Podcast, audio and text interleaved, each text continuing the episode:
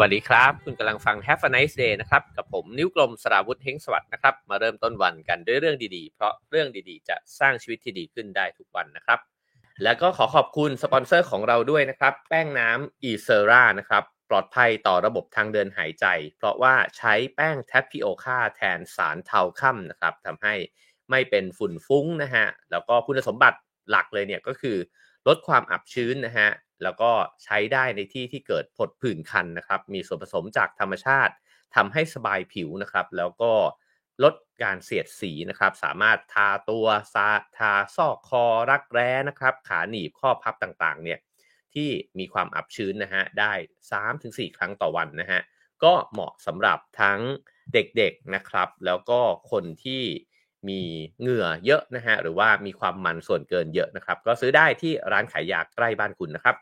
แป้งน้ำอีเซรานะครับ ถือว่าเป็นแป้งน้ำในรูปแบบที่น่าสนใจเลยทีเดียวนะครับ โอเคครับผม วันนี้อย่างที่บอกนะครับ คุยกันสบายๆนะครับ ในเย็นเออในเช้าวันศุกร์แบบนี้นะฮะผมหยิบเอาหนังสือเล่มบางๆ เล่มนี้มาเล่าสู่กันฟังนะครับ ก็เป็นหนังสือที่อ่านแล้วได้ประโยชน์นะฮะแล้วก็คนเขียนเขียนแล้วอ่านง่ายมาก แต่ว่ามีความชัดเจนมากๆนะฮะคือเป็นหนังสือที่ไม่ได้ลงไปใน รายละเอียดเนี่ยของของข้อมูลมากมายอะไรนักนะครับ แต่ว่าเขาเหมือนสกัดเอาเครื่องมืออุปกรณ์ที่จำเป็นเนี่ยที่เราสามารถเอามาใช้ในการจัดการอารมณ์ของเราเนี่ยนะฮะได้แบบชัดเจนมาก เพราะฉะนั้นคนที่ชอบอ่านอะไรที่สั้นกระชับนะครับ แล้วก็อ่านแล้วสามารถที่จะหยิบไปใช้เนี่ยได้นะครับ ก็แนะนำหนังสือเล่มนี้นะครับ ชื่อภาษาอังกฤษคือ A Toolkit for Modern Life นะฮะ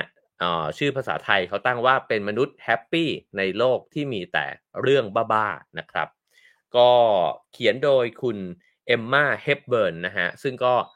มีฉายาประจำตัวเนี่ยว่า The Psychology Mom นะฮะแล้วก็เป็นนักจิตวิทยาคลินิก เจ้าของรางวัลหลายรางวัลเลยนะครับ ก็เป็นคนที่นำเสนอวิธีการดูแลจิตใจเนี่ยนะครับ ผ่านทางช่องทางของตัวเองนะครับ แล้วก็ ในปกก็เขียนว่าเป็นนักจิตวิทยาที่มีคนติดตาม ทางโซเชียลมีเดียเนี่ยกว่าแสนคนนะฮะแล้วก็ในหนังสือเล่มนี้ก็จะมี 53 เครื่องมือนะฮะที่จะเปลี่ยนคุณเป็นมนุษย์ที่เปี่ยมด้วยพลังงานดีๆ ในโลกที่ชอบชอบหลอกให้เราคิดแย่ๆกับตัวเอง อืมโปรยปกน่าสนใจมากเลยนะครับ ผมเริ่มต้นแบบนี้เลยนะฮะก็คือว่าหนังสือเล่มนี้เนี่ยเปิดมาหน้าแรกเนี่ยเป็นหน้าที่ผมชอบ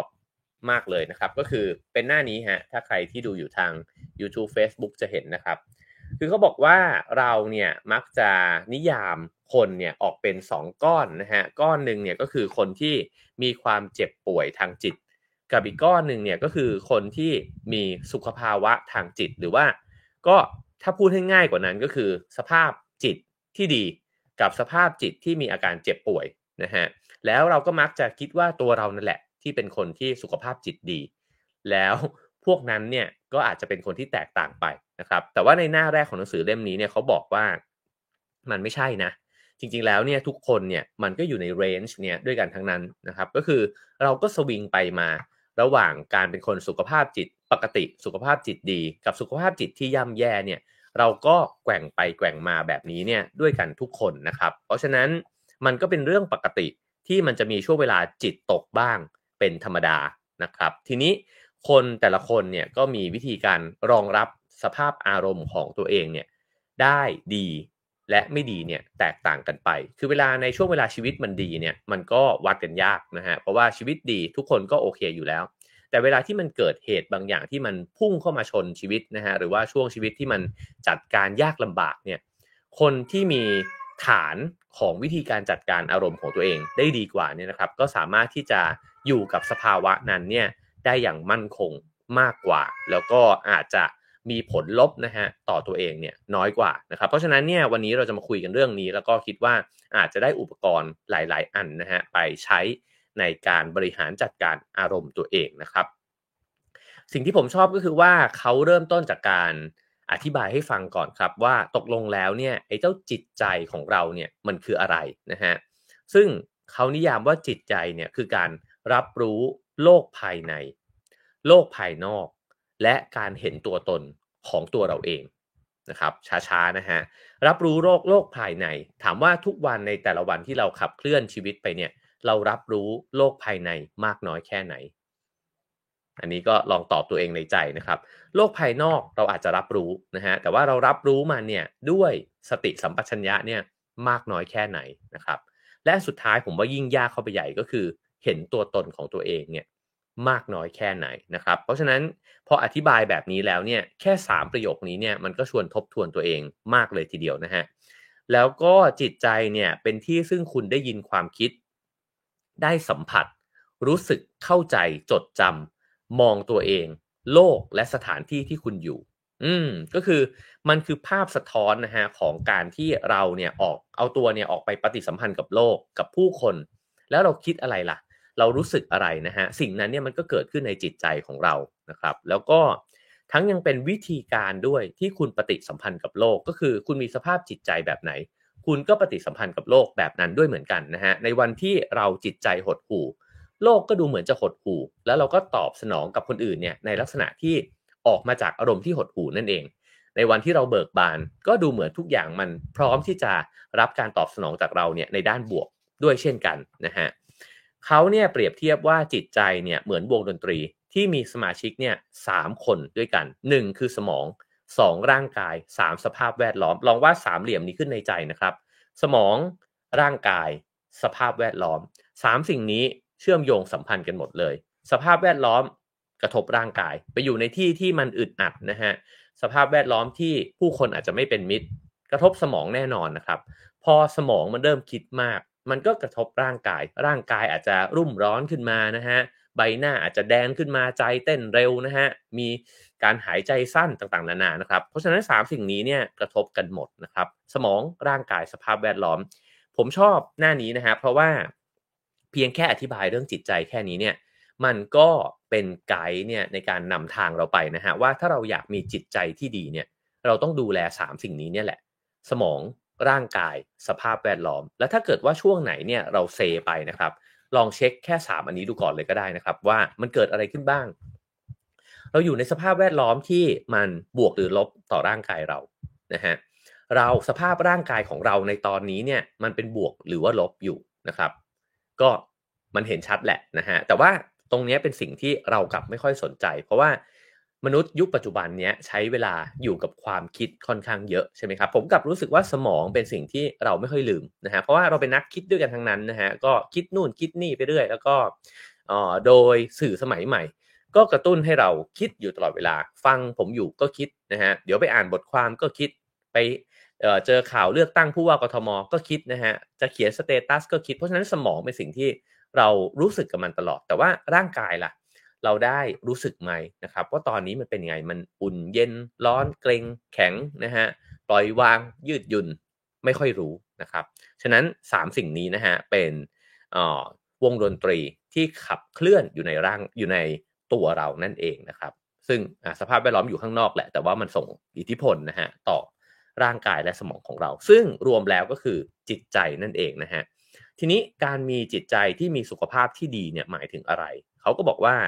คนที่มีสุขภาพจิตดีไม่ได้แปลว่า คุณเป็นคนที่มีความสุขตลอดเวลา แล้วอารมณ์ต่างๆเนี่ยมันก็ล้วนแล้วแต่จำเป็นสำหรับชีวิตไม่งั้นมันก็ไม่มีก็ได้นะฮะเราวิวัฒนาการมาก็เพื่อที่ให้มันหลงเหลืออารมณ์เหล่านี้อยู่สำคัญทั้งนั้นนะครับ โกรธ กลัวกังวลล้วนแล้วแต่เป็นอารมณ์ที่จำเป็นกับชีวิต เพราะฉะนั้นสุขภาพจิต จิตใจที่มีสุขภาพดีเนี่ยจะช่วยให้เรานะฮะดูแลและปฏิบัติต่อตัวเองเนี่ยด้วยความเคารพเมตตาเห็นอกเห็นใจ สิ่งนี้จะเกิดขึ้นได้ก็คือว่าเราจะต้องเข้าใจตัวเองก่อน เหมือนไก่กับไข่นะครับก็คือว่าถ้าเราเข้าใจตัวเอง เราก็จะปฏิบัติต่อตัวเองเนี่ยอย่างดีคำว่าอย่างดีก็คือว่า ไม่ไปโบยตีตัวเองมาก ไม่ไปด่ามันมาก ไม่ไปวิพากษ์วิจารณ์มันเยอะเกินเกินเหตุนะครับ แต่ จะทำได้ก็ต้องเข้าใจตัวเอง และถ้าเข้าใจตัวเองเนี่ยมันก็จะเกิดขึ้นโดยอัตโนมัติเลยเช่นกันนะฮะฉะนั้นสิ่งนี้สำคัญยังไง เวลาที่มีสุขภาพจิตใจที่ดีเนี่ยมันก็ช่วยให้เรารับมือก้อนหินนะฮะที่มันเคลื่องปลาเข้ามาในชีวิตของเราเนี่ยโดยไม่รู้แหละ มันก็เข้ามาโดยไม่รู้จบนะฮะได้ดีมากขึ้นนั่นเองนะครับ มาเข้าสู่บทที่1นนะครับก็คือการสร้างพื้นฐานจิตใจที่ดี ซึ่งวันนี้เป็นสิ่งที่ผมอยากจะชวน ทุกท่านที่ฟังอยู่นะครับ แล้วก็คิดว่าถ้าได้สิ่งนี้ไปก็คุ้มค่าสำหรับการฟัง Have a nice day วันนี้นะครับ เขาบอกว่าอย่าอย่าลืมเรื่องพื้นฐานที่มันเบสิกมาก ๆ เลยนะฮะ ก็คือว่าความรู้สึกของเราในทุกวันเนี่ยบวกลบดีเลวเนี่ยนะครับ มันเชื่อมโยงกับร่างกายโดยตรงเลย เวลาที่เราบอกว่าวันนี้รู้สึกไม่ค่อยดีเลย วันนี้หงุดหงิดนะฮะหลายครั้งเนี่ยเราจะไตร่ตรองเยอะว่ามันเกิดขึ้นจากอะไรวะ เรามีทัศนคติที่ไม่ดีไหมเราคิดลบคิดบวกต่างๆ นานานะครับ ที่ออฟฟิศมันเป็นยังไงการเมืองเศรษฐกิจสังคมมันเป็นยังไงนะครับ มันก็ใช่แหละว่ามันมีผล แต่เขาบอกว่าเเวลาที่คิดอะไรซับซ้อนแบบนั้นเนี่ยหลายคนลืมเรื่องพื้นฐานมากๆไปเลย เช่น คุณนอนหลับดีแล้วหรือยังคุณกินดีหรือเปล่านะฮะกินดีไม่ได้หมายถึงกินแพงนะแต่ว่ากินเนี่ยให้มันตรงเวลาให้มันได้สารอาหารที่ครบถ้วนแล้วหรือเปล่านะฮะ คุณได้ออกกำลังกายบ้างหรือเปล่า สิ่งเหล่านี้เนี่ยส่งผลกับอารมณ์ของเราเนี่ยมากเกินกว่าที่เราคาดคิดนะครับ เพราะฉะนั้นเนี่ยสิ่งหนึ่งที่ต้องระวังคือเขาบอกว่าสมองเนี่ยเป็นนักตีความ และสมองมักจะชวนเราคิดครับว่า เอ๊ที่ฉันกังวลอยู่ที่ฉันรู้สึกไม่ค่อยดีกับตัวเองเนี่ยมันเพราะอะไรนะเพราะไอ้เพื่อนคนนั้นหรือเปล่า เพราะไอ้เจ้าที่ทำงานหรือเปล่า เพราะว่าเราไปดูหนังเรื่องนี้มาหรือเปล่าอะไรเงี้ยนะครับ ซึ่งสมองแบบนี้เนี่ย อาจจะพาเราไปสู่คำตอบที่ผิดก็ได้ คือบางครั้งเนี่ยเวลาที่กำลังคิดถามตัวเองอยู่ว่าทำไมมันรู้สึกแย่ๆว่าช่วงนี้เนี่ย แล้วคุณตักเค้กช็อกโกแลตเข้าปากไปสักคำหนึ่งเนี่ย แล้วมันก็รู้สึกดีขึ้นมาทันทีเลยนะฮะ ในหนังสือเล่มนี้เนี่ยเขาก็บอกว่า นั่นแปลว่าสมองเนี่ยมันพาเราไปสู่คำตอบที่ซับซ้อนเกินไป จริง ๆ คุณอาจจะรู้สึกแย่เพียงเพราะว่าคุณหิวเท่านั้นเอง หรือคุณอาจจะขาดน้ำตาลนะซึ่งมันก็สะท้อนครับว่าเราอาจจะกำลังมีชีวิตเนี่ยในช่วงนี้ที่ไม่ดูแลตัวเองมากพอนะฮะเพราะฉะนั้นเริ่มที่พื้นฐานก่อนเลยครับ ดูแลตัวเองในเรื่องของกินนอนออกกำลังกายเนี่ยให้ดีก่อนนะฮะถ้าพื้นฐานตรงนี้ดีเนี่ยอย่างน้อยสมองและ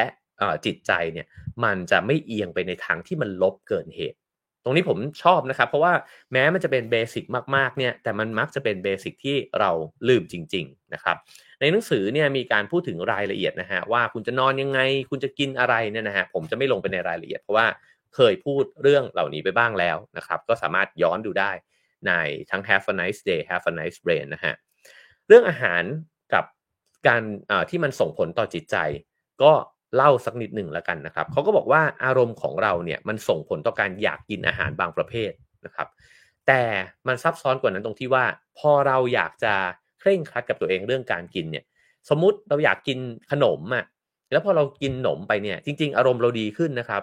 แต่ความซับซ้อนอยู่ที่ว่าเราดันไปบังคับตัวเองว่า อย่าไปกินน้ำตาลเยอะ แล้วพอเราไปกินขนมเนี่ยเราก็โทษตัวเองอีกครับ มันก็กลายเป็นว่าอารมณ์ดีขึ้นจากการกินขนม แต่ สมองเนี่ยไปบอกว่า แกจะกินขนมไม่ได้ นี่ช่วงนี้แกกำลังลดความอ้วนอยู่นะฮะก็กลายเป็นอารมณ์ลายเนี่ยอารมณ์ด้านลบเนี่ยปรากฏขึ้นมาซ้อนไปอีกนะครับ เพราะฉะนั้นเนี่ยเขาบอกว่าให้ลองไปดูดีๆ ว่าตัวเราเองเนี่ยหนึ่งก็คือการกินอย่างขาดสติก็ไม่ดีนะครับ เพราะว่าอาหารที่มันไม่ดีเข้าไปในร่างกายเยอะๆเนี่ยมันก็ส่งผลต่อจิตใจ แต่ในด้านกลับกันครับ การเคร่งครัดกับตัวเองมากเกินไป ก็ส่งผลให้จิตใจไม่ดีเช่นกันนะฮะบางคนเนี่ยหุ่นดีเลย แต่เครียดสุดๆเลยนะฮะเพราะฉะนั้นตรงนี้ก็ต้องไป balance ตัวเองด้วย และในบางวันเนี่ยคุณอาจจะรู้สึกไม่ดีเพียงเพราะว่าคุณดื่มน้ำน้อยไปก็เป็นได้นะครับ เพราะฉะนั้นดื่มน้ำให้เพียงพอด้วย แล้วเขาบอกว่ามันก็จะส่งผลต่อเนื่อง เช่น คุณดื่มน้ำน้อยไป คุณจะเริ่มรู้สึกว่าร่างกายมันไม่กระปรี้กระเปร่านะฮะแล้วคุณอาจจะไปดื่มคาเฟอีนมากขึ้น ไปเอาคาเฟอีนจาก บางบางทีก็อาจจะเป็นกาแฟ บางทีก็จะเป็นน้ำอัดลมนะครับ และถ้ามันหนักข้อมากกว่านั้นอีกคือเครียดแล้วก็เซ็งมากนะฮะมันเริ่มวนละ ตกเย็นคุณก็จะซัดแอลกอฮอล์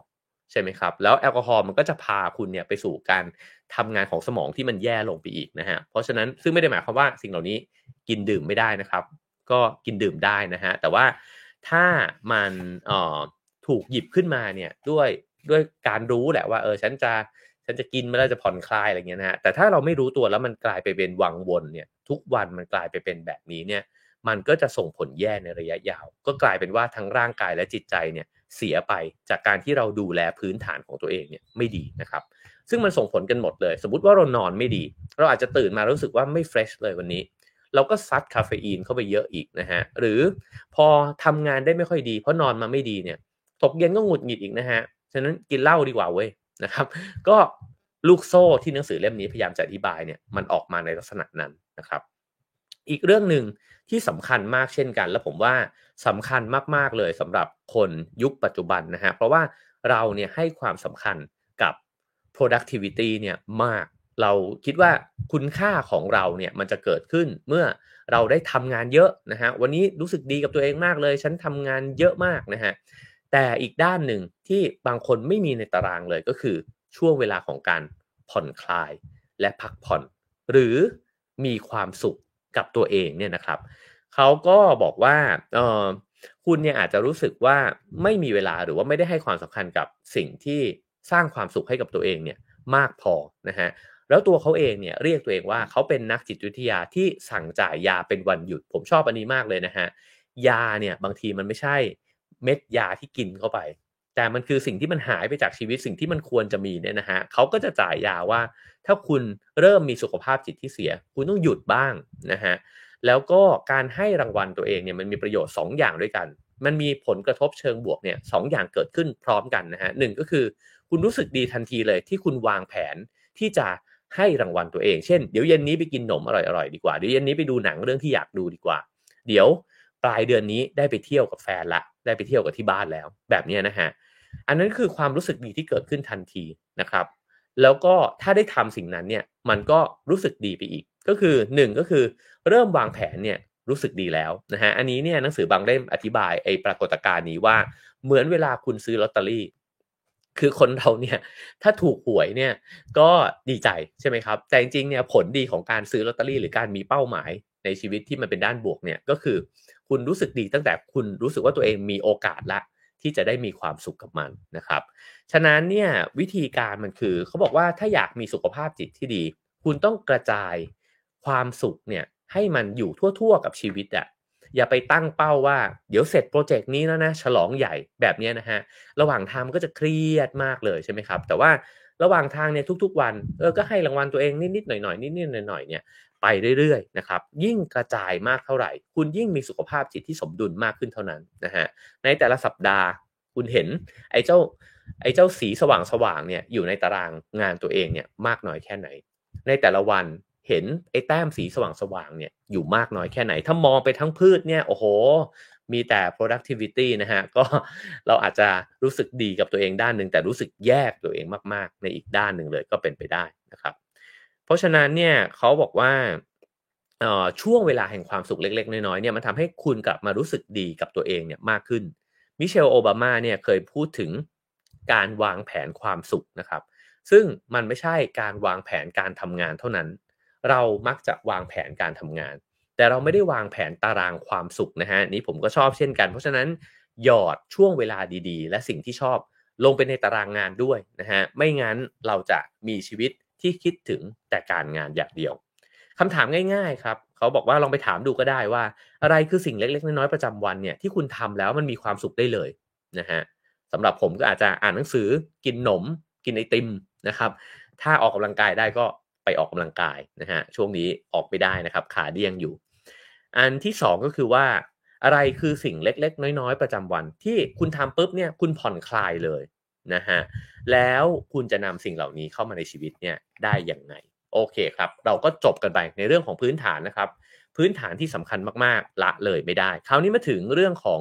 เสาหลักของสุขภาพจิต ที่เขาบอกว่ามันมีอยู่ด้วยกัน 5 ต้นด้วยกัน ที่เราจะต้องดูแลนะฮะเสาหลักที่หนึ่งก็คือ ความสัมพันธ์ ก็มนุษย์เนี่ย เป็นสัตว์สังคม เพราะฉะนั้นเนี่ยการที่เราอยู่อย่างโดดเดี่ยวเนี่ยมันเป็นอันตรายต่อสุขภาพมากๆ ใน Have a nice day เราเคยคุยกันไปเรื่องอันตรายของความเหงานะครับ แล้วก็ เราอาจจะรู้นะฮะว่าความโดดเดี่ยวเนี่ยมันมันไม่ใช่เรื่องที่เราชอบหรอกนะฮะแต่ว่าจริง ๆ ผมคิดว่าการที่เรารู้ว่ามันเนี่ยแย่ต่อสุขภาพทั้งกายและใจเนี่ยมันจะทำให้เราระวังมากขึ้นนะฮะไม่พาตัวเองเนี่ยไปอยู่ในสภาวะที่มันโดดเดี่ยวเนี่ยนานเกินไป แต่สิ่งที่มันยากก็คือ เขาบอกว่าเวลาที่อารมณ์ลบมันเกิดขึ้นเนี่ย โดยธรรมชาติเลยฮะ เราจะไม่อยากเจอคน อันนี้จริงเลยนะครับ ไม่ว่าปัญหาเรื่องกายใจเนี่ย มันจะทำให้เราปิดตัวเองทันที สมมุติเราอกหักอยู่ เราขี้เกียจไปเจอคนเน่ยพอเจอแล้วคนก็ถามว่าเออเอาแล้วแฟนไปไหนอะแล้วอะไรยังไงนะฮะมันก็ปิดตัวเองลงไปโดยอัตโนมัตินะฮะอันนี้ผมรู้สึกอยู่ในทุกวันนี้เลย เพราะตอนนี้เนี่ยผมยังต้องเดินด้วยการใช้ไม้ค้ำขาตัวเองนะฮะ ในช่วงแรกๆผมรู้สึกว่าไม่อยากออกไปเจอใครเลย เพราะก็ขี้เกียจนะฮะที่จะต้องไปเจอเขาถามแล้วก็ตอบอยู่แบบนี้นะฮะแล้วก็โอ้เคลื่อนไหวร่างกายก็ไม่ค่อยสะดวกนะครับ แต่ว่าพอเรารู้สึกแบบนั้น แล้วก็ยิ่งปิดตัวเนี่ย มันก็ยิ่งซึมนะฮะก็เลยรู้สึกว่าก็ใช้ชีวิตปกติแล้วกันวะนะ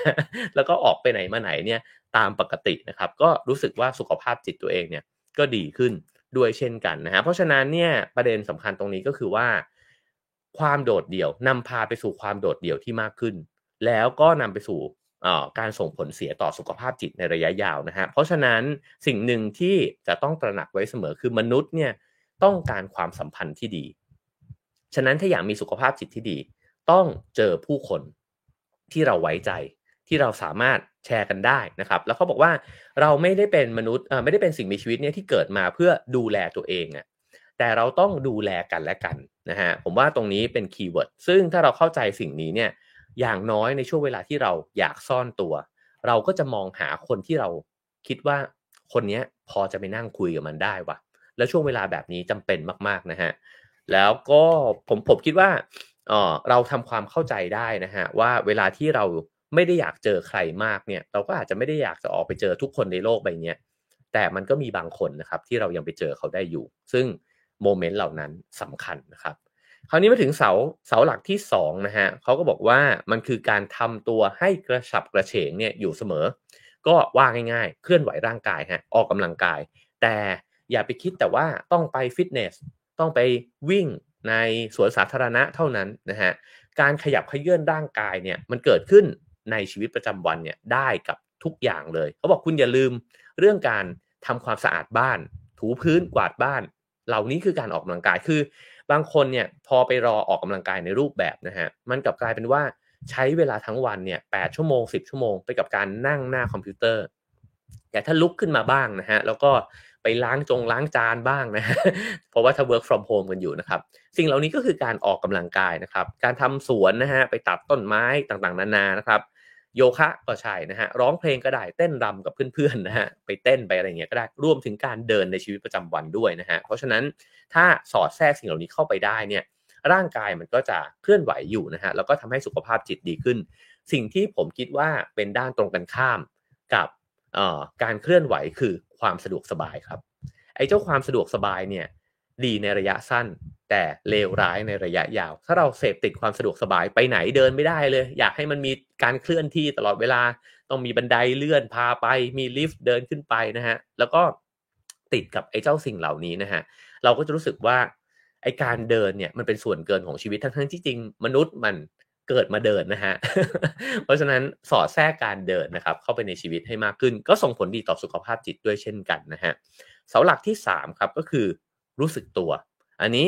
ก็คือกลับมาอยู่กับเนื้อกับตัวของตัวเองนะฮะก็เป็นไปได้หลายแบบมาก อันนี้ก็คุยกันไปหลายครั้งใน Have a nice day นะครับว่ากลับมาอยู่กับร่างกายนะฮะจะเป็นลมหายใจก็ได้ จะเป็น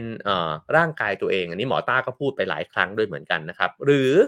อยู่กับอะไรสักอย่างหนึ่งตรงนั้นนะฮะเช่น จ้องวิวตรงหน้าเนี่ยแล้วก็อยู่กับตรงนั้นไป สิ่งที่มันเกิดขึ้นคืออะไรนะครับ ก็คือมันจะเป็นสภาวะที่อย่างน้อยเนี่ยกลับมาอยู่กับความสงบนะครับ ความคิดลดลงได้อยู่กับช่วงเวลาเงียบๆของตัวเองบ้างนะครับ แล้วก็เป็นช่วงเวลาที่มันได้ผ่อนพักอย่างแท้จริง สิ่งตรงนี้เนี่ยเวลาที่ได้ทำนะฮะเขาบอกว่าให้ลองสังเกต สิ่งที่มันเกิดขึ้นกับตัวเองด้วย เอ๊มันมีอะไรเกรงอยู่หรือเปล่าคอเราเกรงหรือว่าตรงจุดไหนเนี่ยมันเกรงเป็นพิเศษหรือเปล่านะครับ เราอยู่ในช่วงท่า ที่มันถูกต้องแล้วก็นั่งแล้วมันสบายแล้วหรือยังนะครับลมหายใจของเราเป็นยังไง มันหายใจถี่รัว หรือว่ามันหายใจสบายๆหายใจลึกหรือเปล่า หรือคุณกำลังถอนหายใจอยู่ สิ่งเหล่านี้จริง ๆ ก็เป็นการสังเกตอารมณ์เนี่ยไปในตัว สังเกตกายก็สังเกตใจไปพร้อม ๆ กันนะครับ แล้วก็เราอาจจะเริ่มเห็นรูปแบบความคิดบางแบบ ว่ามันมีอารมณ์บางอย่างเนี่ย อยู่ในตัวเรา ตรงนี้สำคัญมากนะฮะเพราะว่าอารมณ์เป็นสิ่งที่มันหมุนวนอยู่ในตัวตลอดเวลา แต่เราไม่ค่อยใส่ใจมันนะฮะพอไม่ใส่ใจเนี่ยมันก็จะพาเราไปสู่พฤติกรรมที่เราไม่ได้อยากทำอะนะฮะเช่นไม่รู้แหละก็อาจจะไปกินเหล้าหนักนะฮะหรือว่านอนน้อยเข้าไปอีกนะครับ หรือว่าพาเราไปสู่การมุ่งหวังความสำเร็จที่จริงๆ เราก็ไม่ได้ต้องการขนาดนั้น แต่ว่า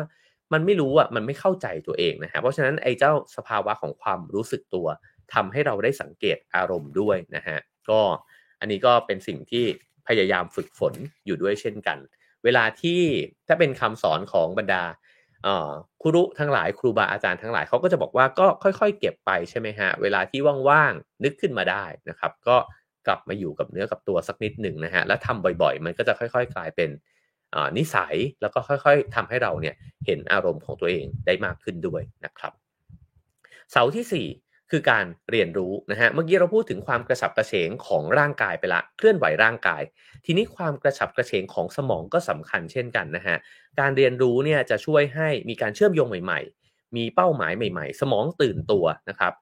ก็ทำได้ง่าย ๆ คือพาตัวเองไปในสถานที่ใหม่ พาตัวเองไปอยู่ในกิจกรรมใหม่ๆนะฮะไปเข้าเวิร์กช็อปไปฟังเสวนาต่างๆ นานานะฮะฟังพอดแคสต์ก็ได้เช่นกันนะครับในนี้เนี่ยผู้เขียนเองก็บอกเลยบอกว่า วิธีการเรียนรู้ที่ฉันชอบมาก ๆ ที่เพิ่งเกิดขึ้นในเวลาออไม่นานมานี้ก็คือการฟังพอดแคสต์นะฮะสิ่งเหล่านี้ก็ช่วยให้สมองเนี่ยได้ขยับนะฮะผมชอบมากเลยที่มีเพื่อนๆผู้ฟังคอมเมนต์บอกว่าเวลาที่ได้ฟังมันเหมือนกับตื่นมาบริหารสมองเนี่ย ทุกเช้านะครับ ก็เพราะฉะนั้นก็บริหารสมองไปด้วยกันได้นะฮะในทุกเช้า ก็ช่วยเรื่องสุขภาพจิตด้วยเช่นกันนะฮะเพราะไม่งั้นเนี่ยพอสมองมันนิ่งๆมันไม่มีอะไรที่เป็นสิ่งใหม่เนี่ยมันก็คิดวน แล้วมันก็จะเริ่มลงไปในลูปของการคิดลบเนี่ยได้ด้วยนะฮะเสาหลักที่ 5 คือการให้ อันนี้น่าสนใจนะครับก็คือจากพื้นฐานของการเป็นสัตว์สังคมของมนุษย์เนี่ยแหละเขาก็บอกว่าเราเนี่ย มันถูกวิวัฒนาการมาเพื่อตอบสนองกับอารมณ์ของคนใกล้ตัว คือเวลาที่มนุษย์เนี่ยก็ในแง่วิทยาศาสตร์ก็อธิบายเยอะเลยใช่ไหมครับเรามีเซลล์กระจกเงาต่างๆ นานาที่เวลาคนอื่นยิ้มเราก็ยิ้มไปด้วย เวลาที่คนนี้รู้สึกยังไงเราก็จะรู้สึกตามไปด้วยแบบนี้นะฮะสิ่งเหล่านี้เนี่ยมันก็คือการที่เรามีความเห็นอกเห็นใจเพื่อนมนุษย์ด้วยกัน แต่สิ่งที่มันเกิดขึ้นก็คือ ถ้าเราอยู่ใกล้คนที่เขาหดหู่ เราก็หดหู่ไปด้วยนะฮะ ถ้าเราอยู่ใกล้คนที่เขากำลังแบบกระตือรือร้นสว่างเนี่ยเราก็จะได้พลังเนี่ยจากเขาด้วยเช่นกัน ฉะนั้นตรงนี้ก็ทำให้มองเห็นนะฮะว่าเวลาที่เราพลังถดถอยอะมันเกิดขึ้นจากอะไร หนังสือเล่มนี้แนะนำง่าย ๆเลยฮะบอกว่า ถ้าเกิดคุณอยากเพิ่มพลังตัวเอง คุณลองเป็นผู้ให้คำว่าให้ไม่ได้หมายความว่าซื้อของซื้ออะไรไปฝากเขาตลอดเวลา แต่ว่าให้คำปรึกษาก็ได้ ให้เวลากับเขาก็ได้นะฮะนั่งรับฟังเขาให้กำลังใจเขาก็ได้นะครับ สิ่งเหล่านี้เนี่ยเขาบอกว่าในโมเมนต์แบบนั้นเวลาที่มันเกิดขึ้นเนี่ยสิ่งที่มันเกิดขึ้นตามมาคือ คุณนั่นแหละ ที่จะเป็นคนที่ได้พลัง เวลาที่ได้ให้อะไรกับใครแบบนี้นะฮะเรากับมีสุขภาพจิตเนี่ยที่ดีขึ้น เพราะว่าเราเชื่อมโยงเนี่ยกับคนอื่นอยู่นะฮะเพราะฉะนั้นเขาบอกว่าวิธีง่ายที่สุดก็คือว่าให้เวลากับคนรอบๆตัว ถ้ามากไปกว่านั้นอีกคือ คุณลองไปเป็นอาสาสมัครก็ได้นะครับ หรือว่าในช่วงเวลาที่มันว่างเนี่ยลองหาว่าจะมีกิจกรรมอะไรเนี่ยที่สามารถทำให้คนอื่นได้ แล้วเวลาที่คุณทำได้มันเชื่อมโยงกับเพื่อนมนุษย์ด้วยกัน แล้วก็มีความรู้สึกทันทีเลยว่า เออ ฉันเนี่ยรู้สึกวันนี้มีความสุขมากขึ้นนะฮะส่วนตัวผมเองเนี่ยผมเคยนั่งคิดเรื่องนี้ว่า เวลาที่เราทำอะไรโดยที่คิดถึงคนอื่นเป็นหลักเนี่ยนะฮะมันช่วงเวลานั้นเนี่ยมันจะลืม ลืมไอ้ผลประโยชน์ตัวเองไปอะ่ะแล้วจริง ๆ เนี่ยมนุษย์เราเนี่ยมันเครียด เพราะเวลาคิดถึงตัวเองเยอะ คือคิดว่าฉันจะได้อะไรทำอันนี้ไปไม่เห็นได้อะไรมาเลยไอ้นี่มันไม่เห็นขอบคุณเราเลยอะไรแบบนี้นะฮะหรือว่าเอ๊ะเมื่อไหร่ฉันจะเก่งขึ้นกว่านี้เมื่อไหร่ฉันจะได้เลื่อนตำแหน่งนะสิ่งเหล่านี้เนี่ยปวดหัวมาก แล้วก็แต่ปฏิเสธไม่ได้นะครับ ใครๆก็คิดนะฮะแต่เวลาที่เราได้มีกิจกรรมที่ทำแล้วก็โฟกัสอยู่กับความสุขของคนอื่นเนี่ยมันทำให้ ไอการคิดวนกับตัวตนของตัวเองเนี่ยมันน้อยลงไป แล้วผมว่าช่วงเวลานั้นมันก็เบาดีนะครับโอเค คราวนี้มาถึงบทที่2นะครับก็คือเขาพูดถึงช่วงขึ้นลงของชีวิตนะฮะผมก็เล่าเฉพาะแก่นสำคัญนะครับ แล้วก็ในรายละเอียดที่ที่ก็น่าสนใจมากนะฮะมันก็จะมีแบบฝึกหัดอะไรแบบนี้นะครับ ก็สามารถลองซื้อหาหนังสือเล่มนี้นะฮะมาลองอ่านในรายละเอียดแล้วก็ทำกันดูได้ มีคำหนึ่งในหนังสือเล่มนี้ที่ผมชอบนะครับ ก็คือเขาใช้คำว่าถ้วย สมรรถนะ ลองนึกถึงว่าจิตใจเราเนี่ยเป็นถ้วยถ้วยหนึ่ง จินตนาการขึ้นมาเลยก็ได้นะครับ เป็นถ้วยแบบที่ตัวเราเองชอบเนี่ยแล้วในถ้วยใบนั้นเนี่ยมันก็จะถูกใส่ไปด้วยอารมณ์ต่างๆ นานาถ้วยใบนี้เนี่ยมันรองรับอารมณ์เนี่ยได้จำกัด แต่ละคนมีถ้วยของตัวเองด้วยกันทั้งสิ้นนะฮะแต่อารมณ์ต่างๆ มันค่อยๆ ถูกหย่อนลงไปในนี้โดยที่รู้ตัวและไม่รู้ตัวนะครับ ไอ้เจ้าถ้วยใบนี้พอมันรองรับอารมณ์ไปเรื่อยๆเนี่ยมันก็จะเครียดมากขึ้นนะฮะยิ่งความจุในถ้วยเหลือน้อยลงมากเท่าไหร่ คุณยิ่งรองรับอารมณ์ต่อไปเนี่ยได้น้อยลงมากขึ้นเท่านั้น เช่น วันนี้โอ้โหเจอเรื่องแย่ๆมาสิบกว่าเรื่องแล้ว เพราะฉะนั้นถ้าเจออีกเรื่องหนึ่งคุณพร้อมจะกระโดดตบหน้าคนนั้นได้หรือว่าอาจจะปรี๊ดใส่คนคนนั้นเนี่ยได้ทันทีนะครับ ก็เพราะว่าถ้วยมันเต็มแล้วนะฮะทีนี้เนี่ย ไอสิ่งที่ยากก็คือ อารมณ์ต่างๆ หรือว่า ไอเจ้าด้านลบต่างๆ เนี่ยมันไม่ได้กระโดดเข้าไปในถ้วยหรือจิตใจของเราเนี่ยแบบที่เราเห็นได้ชัด มันค่อยๆ ซึมเข้าไป ค่อย ๆ ซึมเข้าไป เราเองไม่ได้สังเกตเห็นนะครับ แล้วเรื่องที่เครียดมากเป็นพิเศษก็คือ ก็คือวัตถุก้อนใหญ่ที่ใส่ลงไปในถ้วยใบนั้นนั่นเองนะฮะแล้วสิ่งที่เป็นคำแนะนำก็คือว่า ถ้าคุณเห็นถ้วยใบนี้แล้วเนี่ยในจิตใจตัวเองเนี่ยภาพของอารมณ์ในใจคุณมันจะเปลี่ยนไปใช่ไหมฮะ คุณเริ่มรู้แล้วว่าถ้วยกูใกล้เต็มแล้วนะใกล้แล้วนะอย่านะเว้ยอีกนิดหนึ่งซึ่งมันอาจจะเปรียบเทียบได้กับฟางเส้นสุดท้ายที่ทำให้หลังอูดหักไปก็ได้ใช่ไหมฮะอีกนิดเดียวเท่านั้น แต่ถ้าเราตระหนักถึงถ้วยใบนี้อยู่เสมอเนี่ยเราจะรู้ตัวเองครับว่ามันใกล้ละฉะนั้นถ้ามันใกล้ระเบิดเนี่ยเราต้องจัดการมันแล้วครับ และนี่ก็คืออุปกรณ์หนึ่งนะฮะในการที่จะจัดการอารมณ์ด้านลบของตัวเองก็คือสังเกตว่าถ้วยรองรับมามากแค่ไหนแล้ว แล้วสมรรถนะในการจัดการอารมณ์ของเราเนี่ยมันยังอยู่ในในความสามารถที่พร้อมที่จะตอบสนองไปในทิศทางที่โอเคอยู่หรือเปล่า ถ้ามันไม่ใช่ ผมว่าทุกคนมีวิธีการจัดการของตัวเองด้วยกันทั้งสิ้นนะฮะ เช่น พอละวันนี้เลิกไม่สามารถปฏิสัมพันธ์กับใครได้อีกแล้วนะฮะ หรืองานวันนี้ได้เท่านี้จริงๆวะถ้าทำอีกชิ้นหนึ่งนี่ระเบิดลงแน่นอน อะไรแบบนี้นะฮะ แต่ว่าสิ่งสำคัญคือสังเกตเห็นถ้วยตัวเองหรือเปล่านะครับ คราวนี้ วิธีการที่จะสังเกตเห็นนะฮะเขาก็บอกว่า ถ้าเกิดว่าคุณรู้สึกว่ามันยาก แล้วคุณรู้สึกว่าวันนี้คุณไม่โอเคละช่วงเวลานี้คุณไม่โอเคแล้วเนี่ยการกระดาษออกมา แล้วก็เขียนมันลงไปเลยฮะว่าคุณคิดอะไรอยู่บ้างอะ่ะมันมีอะไรอยู่ในใจคุณเหรอนะครับ เพราะว่าถ้ามองไม่เห็นก็จัดการไม่ได้ แต่ถ้ามองเห็นปุ๊บเนี่ยมันจะเริ่มเห็นแล้วว่าอ๋อโอเค เข้าใจละ มันมีหลายอย่างเลย ที่มันอยู่ในจิตใจเรานะครับ ข้อสังเกตข้อที่ 2 คือ มันใกล้จะไปถึงจุดปริ่มแล้วหรือยังนะฮะตรงนี้ก็ยิ่งสังเกตบ่อยเท่าไหร่ แล้วยิ่งรับมือกับลมตัวเองเนี่ยได้ดีมากขึ้นเท่านั้น ถ้าความจุของเราใกล้จะเต็มแล้ว คุณต้องลงมือจัดการกับมันแล้วนะฮะมี 3 วิธีด้วยกัน 1 ก็คือ สลัดทิ้งไปเลย ก็คือโยนบางสิ่งออกจากถ้วยนะฮะว่าไอ้เรื่องนี้คิดมาอาทิตย์หนึ่งละ เพราะฉะนั้นเนี่ยเห็นมันละเริ่มเห็นชัดเจนละ จัดการกับมันยังไงดีหนึ่งก็คือหาวิธีจัดการกับมัน หรือตอบตัวเองให้ได้ว่าจัดการได้ไหมวะถ้าจัดการไม่ได้ทำไมยังคิดกับมันวนเวียนอยู่แบบนั้นอยู่อีก ถ้าจัดการได้ทำไมไม่จัดการกับมันล่ะนะครับ ก็อันนี้ก็ต้องไปตอบกันเอาเอง 2 ก็คือ ถ้าจัดการได้ใครมาช่วยเราจัดการได้ไหมวะนะฮะก็เพราะฉะนั้นมอบหมายคนอื่นให้เขามาแบ่งเบาไปบ้างได้ไหมนะครับ ฉะนั้นข้อที่ 1 ก็คือว่า เห็นปุ๊บ สลัดมันทิ้งไปฮะไม่ว่าจะสลัดด้วยตัวเอง หรือว่าสลัดมันส่งต่อไปให้คนอื่นนะฮะข้อ 2 ก็คือรู้จักพอ เวลาถ้วยมันปริ่มแล้วเนี่ยถึงเวลาแล้วครับ ที่เราจะต้องปฏิเสธคนอื่น โอ้โห เครียดว่ะ ช่วงนี้งานล้นมือมาก เพราะฉะนั้นงานชิ้นถัดมาเนี่ย ความเกรงใจต้องลดน้อยลงแล้วนะฮะเราก็ต้องบอกว่าผมไม่ไหวจริงครับพี่ช่วงนี้งานมันเยอะมากจริง แล้วเราก็ตอบตัวเองในใจได้ว่า ถ้ากูทำอีกชิ้นหนึ่งนี่ระเบิดลงแน่มันอาจจะไม่ได้ไปลงกับเพื่อนร่วมงานนะฮะมันอาจจะมาลงกับแฟนคุณก็ได้นะครับ เพราะฉะนั้นเมื่อเห็นมันปริ่มปฏิเสธทันทีนะฮะอันที่ 3 ปฏิเสธก็ปฏิเสธได้ทั้งงานปฏิเสธทั้งการนัดหมาย ปฏิเสธภาระความรับผิดชอบนะครับก็เป็นไปได้หมดนะฮะข้อ 3 ก็คือทำเพื่อตัวเองได้แล้วนะครับ ก็คือว่าในช่วงเวลาที่มันปริ่มแล้วเนี่ยคุณจำเป็นจะต้องรู้ตัวเองแล้วว่า คุณต้อง ใช้เวลากลับมาดูแลตัวเองนะฮะเพราะว่าคุณอาจจะดูแลคนอื่นเนี่ยมาจนรองรับอารมณ์ไม่ไหวแล้ว ก็เป็นไปได้นะครับ เพราะฉะนั้นผมว่า 3คำแนะนำนี้ดีมากนะฮะเวลาที่ถ้วยปริ่มนะฮะสลัดทิ้งไป รู้จักปฏิเสธ แล้วก็หันกลับมาดูแลตัวเองนะครับคราวนี้มีแบบฝึกหัดนะฮะที่เขาบอกว่าเราสามารถที่จะสร้างผนังเนี่ยป้องกันตัวเองเนี่ยได้จากอารมณ์ลบนะครับ เมื่อ ชีวิตเนี่ยมันโยนก้อนหินมาใส่เรานะฮะอย่างแรกเลยก็คือ อย่างแรกที่จะต้องทำความเข้าใจก็คือว่าเวลาที่เราเครียดเนี่ยเรามักจะหนีไปซ่อนตัวนะฮะเขาบอกว่าเหมือนแบบเราไปหลบอยู่ในก้อนหินเลย ซึ่งสิ่งที่เราต้องเข้าใจคือยิ่งไปซ่อนตัว มันยิ่งเครียดมากขึ้นนะฮะแต่เข้าใจได้นะครับ แต่ก็ต้องเข้าใจเหมือนกันว่า หาวิธีออกมาจากก้อนหินก้อนนั้นเนี่ยให้ได้แล้วมันจะเป็นประโยชน์มากกว่าการที่เราไปหลบอยู่ในนั้นเนิ่นนาน แบบฝึกหัดที่2นะครับก็คือการคลายความยุ่งเหยิงในสมองของเรา เวลาที่เราเครียดเนี่ยสิ่งหนึ่งที่เราอาจจะมองไม่เห็นก็คือว่ามันมีอะไรไม่รู้ว่าพันกันอยู่มากมายเต็มไปหมดเลยในสมองของเรานะฮะแล้วมันก็จะยิ่งทำให้เราเนี่ยค่อยๆวนลูปเข้าไป อรู้สึกแย่กับกับอารมณ์นั้นเนี่ย เราจะค่อยๆรู้สึกแย่กับตัวเองด้วย ก็คือทำไมกูเป็นคนแบบนี้วะ แก้ปัญหาก็ไม่ได้ทำไมเป็นคนขี้กังวลแบบนี้ทำไม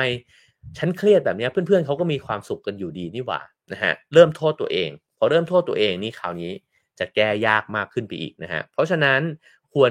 จัดการกับความยุ่งเหยิงในสมองเนี่ยก่อนที่มันจะเข้าไปสู่ลูปนั้นนะฮะก็หนึ่งก็คือว่า เขียนมันออกมานะฮะเหมือนที่เมื่อกี้แนะนำไปนะครับ อันที่สองก็คือว่า พอเห็นแล้วว่าอะไรอยู่ในสมองบ้าง ค่อยๆจัดการกับมันเท่าที่จัดการได้นะฮะอันที่3ก็คือว่าแบบฝึกหัดในการดูแลตัวเองเนี่ยดูแลตัวเองยังไงนะครับ ก็เขาบอกว่าเวลาคนเราเครียดเนี่ยเรามีแนวโน้มที่จะแก้ไขความเครียดนั้นเนี่ยด้วยวิธีที่มันง่ายที่สุด แล้วก็รวดเร็วที่สุด เช่นดื่มเหล้าปาร์ตี้ กินให้มากขึ้นนะฮะหรือซื้อของช็อปให้มันมากขึ้นไปอีกบำรุงบำเรอตัวเองเนี่ยให้มันมากขึ้นไปเรื่อยๆนะฮะสิ่งเหล่านี้ได้ผลดีในระยะสั้น แต่ทำไปเรื่อยๆเนี่ยมันไม่ได้ส่งผลดีกับสุขภาพจิตในระยะยาว เพราะว่าไอ้ปัญหาที่มันหมักหมมอยู่ แล้วก็มันเครียดอยู่เนี่ย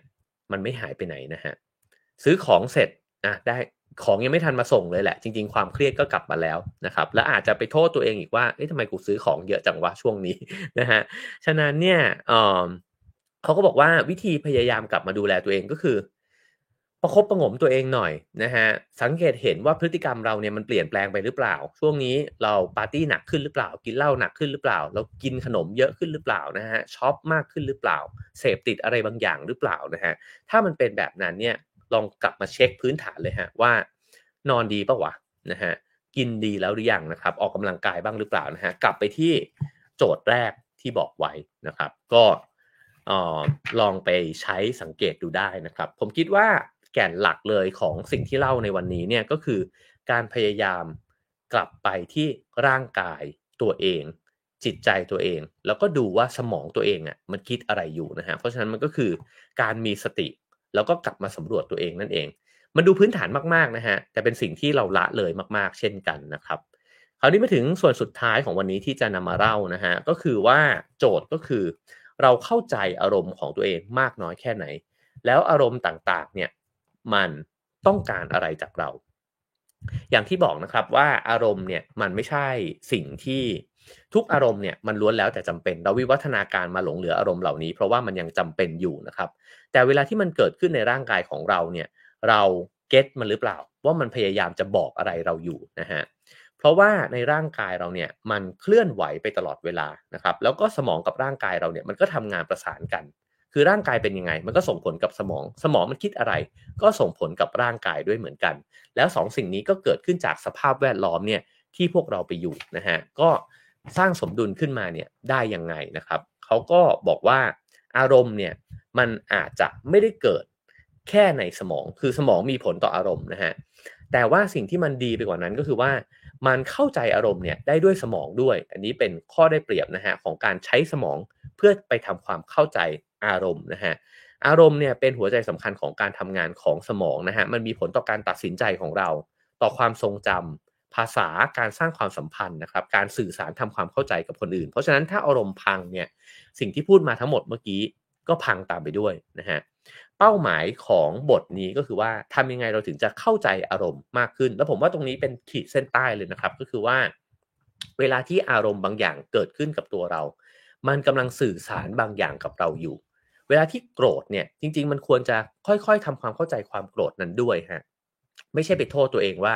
ทำไมเราเป็นคนขี้หงุดหงิดแบบนี้ว่าเราไปโกรธเขาทำไมแบบนั้นนะฮะแต่ว่าเฮ้ยมันโกรธขึ้นมาแปลว่ามันมีบางอย่างละ ที่มันต้องการให้เราเข้าใจนะฮะเรากลัวอีกแล้วเรากังวลอีกแล้ว เรากลัวอะไรวะมันกลัวในเรื่องเดิมๆหรือเปล่านะครับ สิ่งเหล่านี้เนี่ยมันเป็นข้อดีด้วยซ้ำของอารมณ์ด้านลบนะฮะที่มันเกิดขึ้นคือทำให้เราเนี่ยสังเกตชีวิตตัวเองมากขึ้นด้วยนะครับคราวนี้มาถึงแบบฝึกหัดที่เขาบอกนะฮะก็คือว่า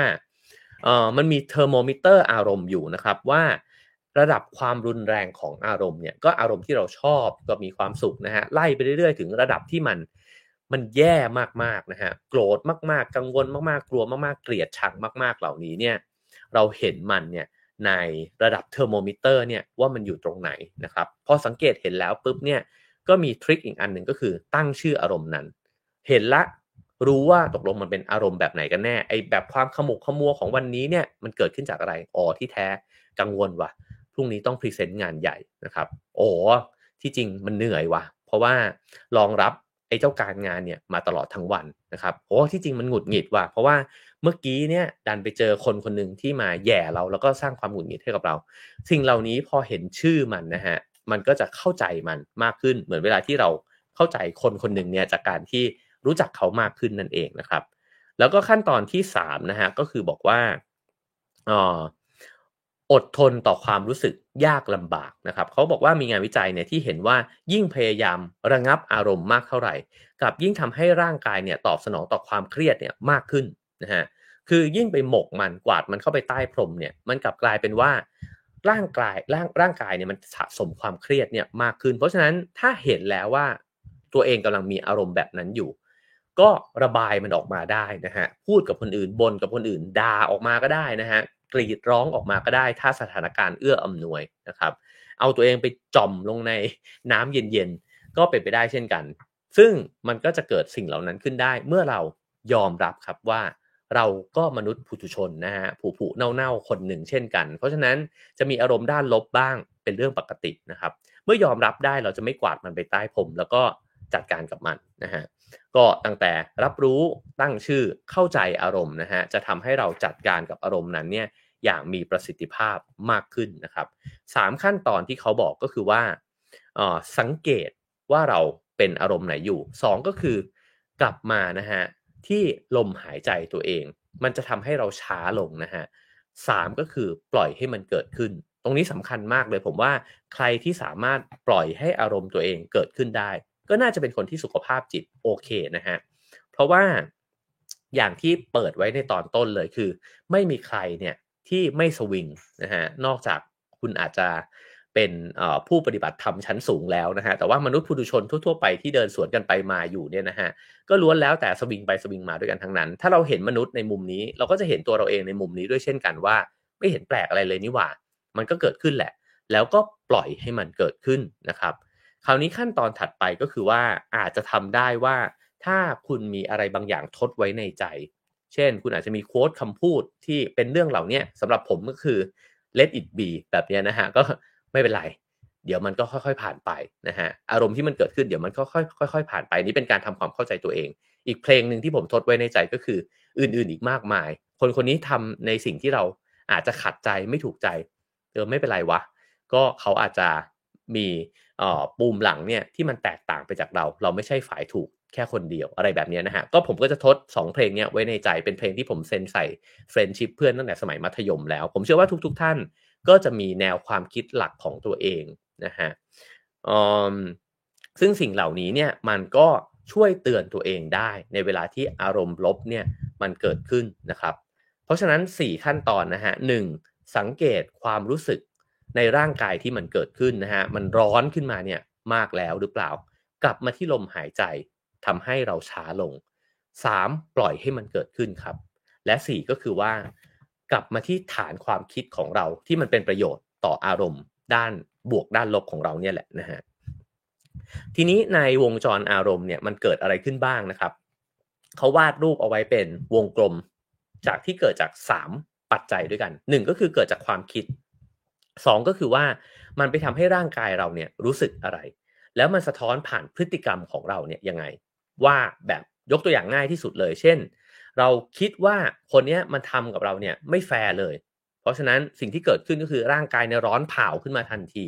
ใจเต้นแรงนะฮะพฤติกรรมที่เกิดขึ้นถัดมาคืออะไร เราอาจจะวิ่งไปต่อยหน้าคนนั้นเลยก็ได้นะฮะหรือถ้าต่อยเขาไม่ได้ เราไปลงกับคนอื่น อาจจะไปตวาดคนในครอบครัว นี่ก็คือวงจรของอารมณ์ ที่มันเกิดขึ้นแบบนี้เนี่ยตลอดชีวิตนะฮะถ้าเราเห็นวงจรของอารมณ์นี้แล้วนะครับ มันช่วยอะไรเราได้บ้างนะฮะเพราะฉะนั้นอันที่หนึ่งก็คือเขาบอกว่าเราก็จะเห็นว่าอารมณ์มันเกิดขึ้นจากสิ่งกระตุ้นบางอย่าง ฉะนั้นเนี่ยเวลาที่เรารู้สึกอะไรบางอย่างขึ้นมาเนี่ยเราหาสาเหตุครับว่าใครวะ หรืออะไรวะ ที่มากระตุ้นฉันนะฮะ พอไปเห็นว่าอะไรที่มันกระตุ้นเราเนี่ยเขาบอกว่าถ้าถ้าคุณดูไม่ค่อยออก คุณต้องใช้เวลากับมันสักนิดหนึ่งเนี่ยก็จดบันทึกไว้ก็ได้ว่าเออมันมีอะไรบ้างที่มันกระตุ้นอารมณ์เราในช่วงนี้อยู่มันอาจจะเป็นการงานภาระหน้าที่นี้หนักหน่วงเกินไปก็ได้ อาจจะเป็นลูกที่อาจจะเอ่ององแงก็เป็นไปได้ อาจจะเป็นพ่อแม่ที่งองแงกับเรา ก็เป็นไปได้เช่นกันนะฮะเพราะฉะนั้นเนี่ยปัจจัยที่มันไปกระตุ้นอารมณ์ มันมีมากมายเต็มไปหมด แต่ถ้าไม่เห็นเนี่ยมันแก้อารมณ์ไม่ได้นะฮะ ขั้นตอนที่ 2 ก็คือว่า ลองไปดูที่ความคิดนะครับว่าแล้วความคิดที่มันเกิดขึ้นจากอารมณ์อะมันทำให้เราคิดอะไรบ้างนะฮะในนี้ก็บอกว่าอะลองยกตัวอย่างก็ได้ เช่น คุณอาจจะเอ่อคุณอาจจะไปดูภาพใน Instagram ของเพื่อนๆเนี่ยเยอะแยะมากมายเต็มไปหมด แล้วก็เห็นว่าเขามีชีวิตที่ดีมากเลยเนี่ยสิ่งนี้คือสิ่งกระตุ้นอารมณ์ของเรา ถ้าเรารู้เราจัดการมันได้ฮะก็ ใช้เวลากับมันน้อยหน่อย อย่าไปดูมันมากดูแล้วก็สังเกตอารมณ์ตัวเองไปด้วยอะไรจิปาถะนะฮะแต่ต้องรู้ก่อนว่าสิ่งกระตุ้นมันคืออะไรนะฮะพอรู้แล้วจะเห็นความคิดตัวเองใช่ไหมครับนำไปสู่ขั้นตอนที่ 3 ก็คือว่า แล้วเช็คร่างกาย ผมว่าหนังสือเล่มนี้เนี่ยพูดถึงการกลับมาดูร่างกายตัวเองบ่อยๆนะฮะว่ามันเนี่ยเกิดจากอารมณ์ที่มาส่งผลกับฉันเนี่ยยังไงบ้าง ตรงนี้ผมชอบมากแล้วก็เป็นสิ่งที่ผมฝึก ออยู่นะฮะในช่วงเวลาปี 2 ปีนี้นะครับ แล้วผมว่ามันมันดีมากเลยอะ่ะมันเหมือนกับมันเป็นสัญญาณที่ชัดเจนมากนะฮะเดี๋ยวนี้เนี่ยเวลาที่เบรกรถกระทันหันเนี่ยมันจะมีหรือว่าผมวิ่งอยู่แล้วหมาเห่าเนี่ยไอไอขนที่มันตั้งขึ้นตรงแผงคอเนี่ยมันจะวาบขึ้นมาเลยนะฮะแล้วผมสังเกตเห็นมันเนี่ยเร็วขึ้นคือ เพราะว่ามันเริ่มต้นจากการอ่านหนังสือ thinking fast and slow เนี่ยที่บอกว่ามันก็จะมีเอ่อไอ system one ใช่ไหมฮะที่มันตอบสนองอย่างรวดเร็วเนี่ยก็จะไปสังเกตตัวเองครับว่า เอ๊ะมันมี system one เนี่ยเกิดขึ้นยังไงบ้างนะฮะแบบที่เราคิดยังไงก็ห้ามมันไม่ได้นะฮะก็เพราะฉะนั้นเนี่ยไอ้เจ้าร่างกายของตัวเองเนี่ยมันเป็นสิ่งที่ทำให้เรากลับมาอยู่กับ ปัจจุบันเนี่ยได้อย่างรวดเร็วมากเลยนะฮะแล้วทันทีที่มันกลับมาได้เปาะเห็นว่าเฮ้ยขนลุกสู้เลย เห็นว่าใจเต้นแรงเลยเห็นว่าเฮ้ยตัวเริ่มร้อนแล้วเนี่ยทันทีในเวลานั้นเนี่ยอารมณ์มักจะสงบลงประมาณหนึ่งนะฮะผมพบว่ามันมักจะเป็นแบบนั้นนะครับ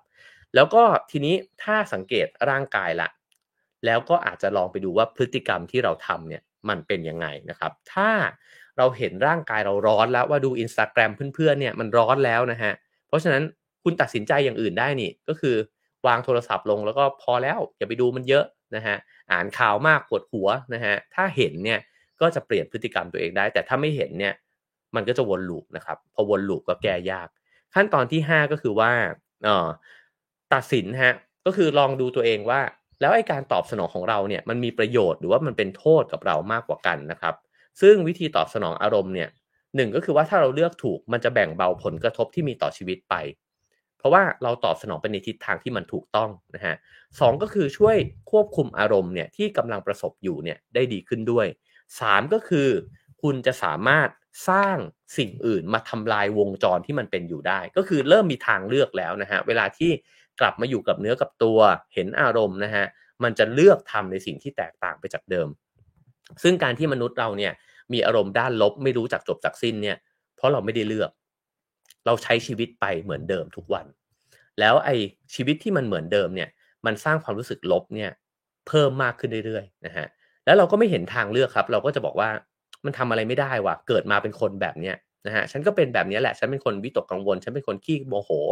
ฉันเป็นคนแบบอาจจะอิจฉาริษยาคนอื่นก็ฉันเป็นแบบนี้แล้วทำไมนะฮะแต่ถ้าเกิดเรากลับมาที่ร่างกายแบบที่เขาบอกเนี่ยนะฮะผมว่ามันก็จะเห็นทางเลือกในการที่จะเปลี่ยนพฤติกรรมของตัวเองเนี่ย ได้มากขึ้นนะครับ คราวนี้เขาก็บอกว่า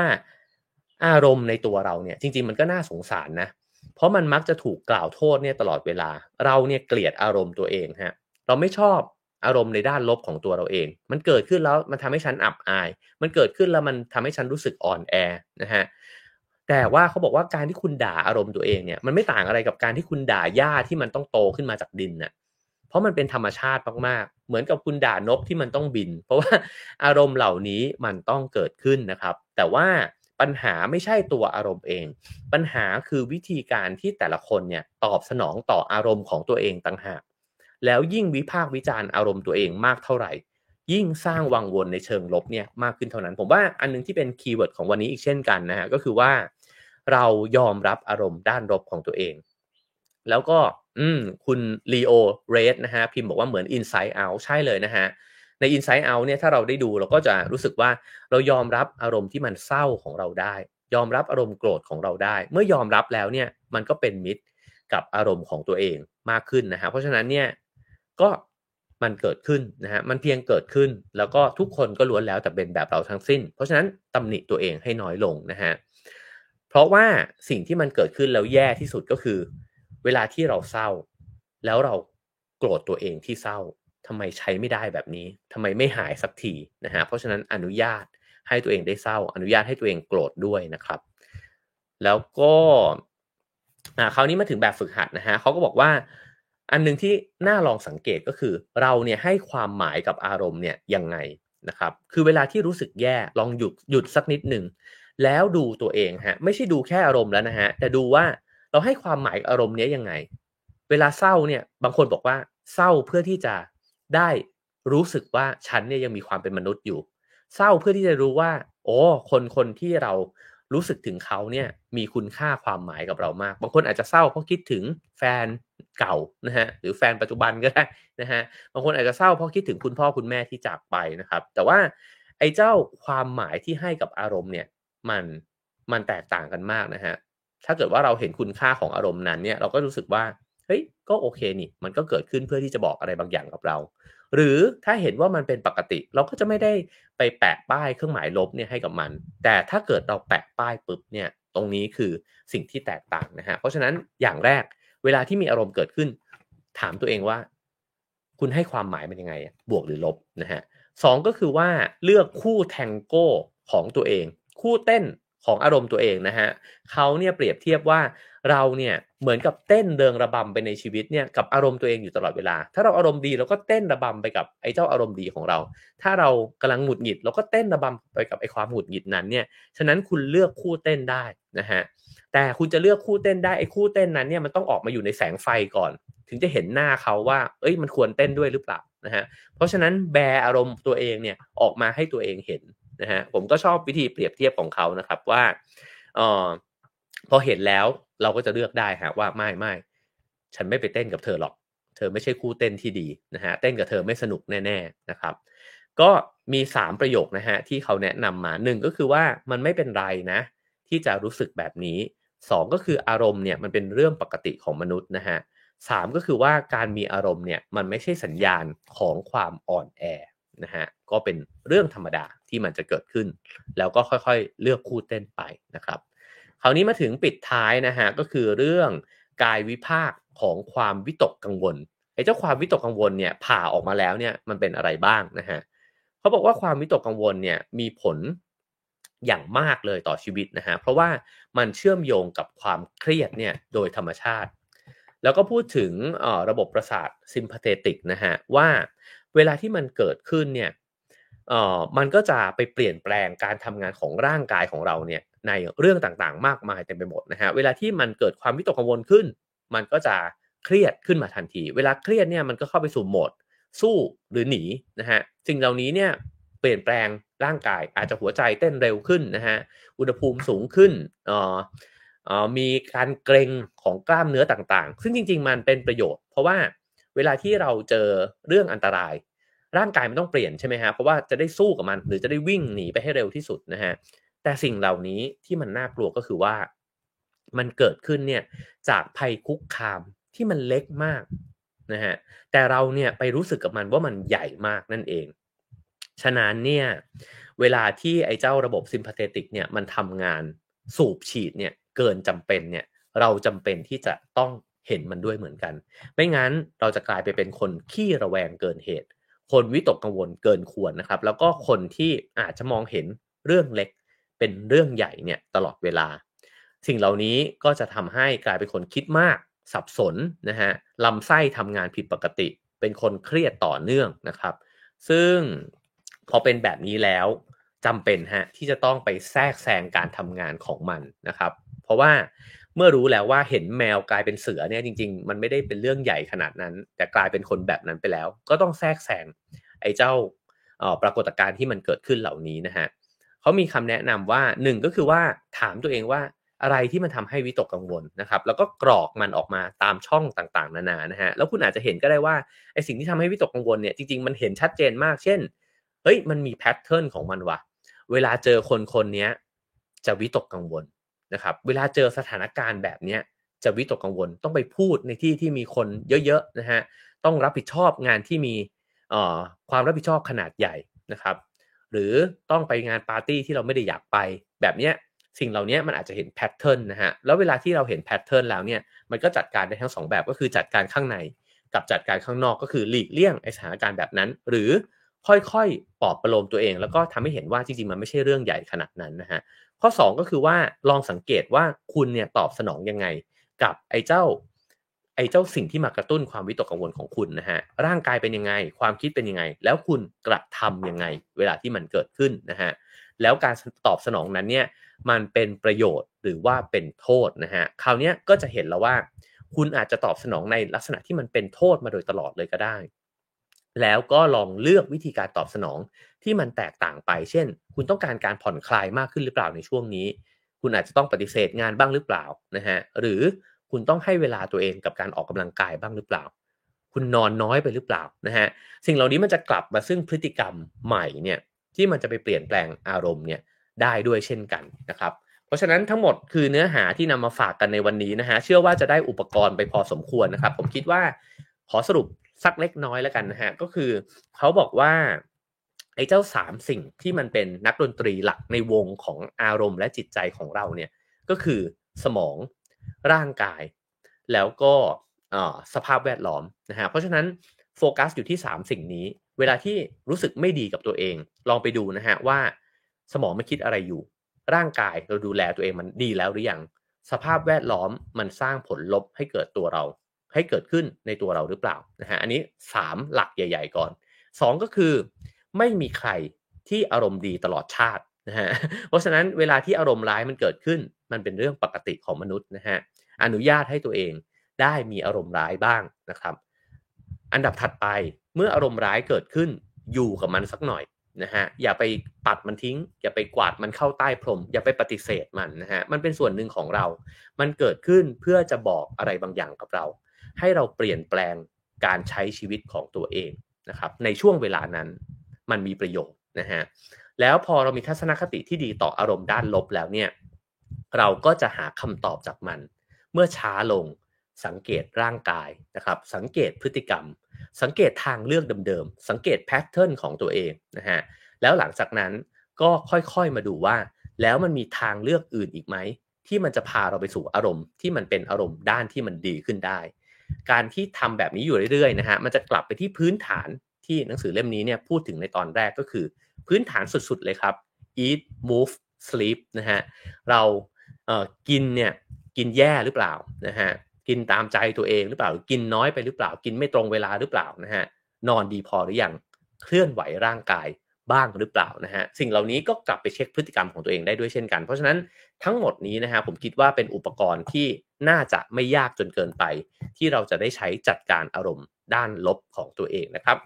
ก็หยิบมาจากหนังสือเล่มนี้นะฮะ A Toolkit for Modern Life นะฮะเป็นมนุษย์แฮปปี้ในโลกที่มีแต่เรื่องบ้าๆนะฮะสำนักพิมพ์อมริน How to นะครับเขียนโดยคุณเอมมาเฮบเบิร์นนะฮะแล้วก็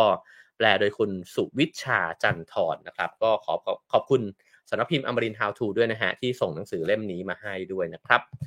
ก็สามารถไปอุดหนุนกันได้นะฮะก็เช่นเคยนะครับ สามารถให้คะแนนความพึงพอใจเข้ามาได้นะครับ ฟังวันนี้เพลิดเพลินมากน้อยแค่ไหน เป็นประโยชน์มากน้อยแค่ไหนนะครับ5 4 3 2 1 0นะครับแล้วก็ให้การสนับสนุน Have a nice day ได้ตามเบอร์บัญชีที่ขึ้นอยู่บนหน้าจอนะครับ แล้วก็ขอบคุณสปอนเซอร์ของเราด้วยนะครับ แป้งน้ำ e s e r a นะครับปลอดปลอดภัยต่อระบบทางเดินหายใจ เพราะใช้แป้ง tapioca นะฮะแทนสารเทาค่ำทำให้ไม่เป็นฝุ่นฟุ้งนะฮะแล้วก็ลดความอับชื้นที่ทำให้เกิดผดผื่นคันนะครับ มีส่วนผสมจากธรรมชาตินะฮะอ่อนโยนต่อผิว สบายผิวนะครับ สามารถใช้ทาตัว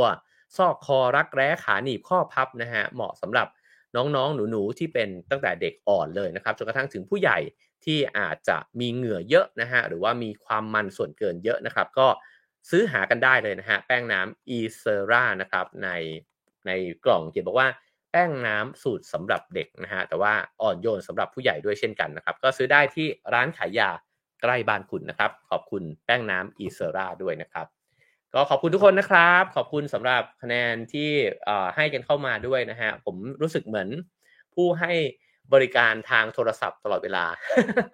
ขอบคุณมากครับ คุณนิดบอกว่าฟังเพลินมากนะฮะ คุณชนระดาบอกว่ามีประโยชน์มากนะฮะ ขอบคุณมากครับ ก็เป็นกำลังใจสำหรับคนทำนะครับ พรุ่งนี้เจอกันอ่าเจ็ดโมงอ่าพรุ่งนี้เจอกันสักประมาณ7จ็ดโมงแปดโมงเช้านะครับ กับ Have a nice break นะครับ แบบสั้นๆนะครับ วันนี้ก็ก็ขอให้มีความสุขแล้วก็ไปบริหารจัดการอารมณ์กันนะฮะ ใครเล่น Clubhouse เดี๋ยวเราไปต่อกันใน Clubhouse นะครับ แล้วเจอกัน วันพรุ่งนี้ครับ Have a nice day ครับผม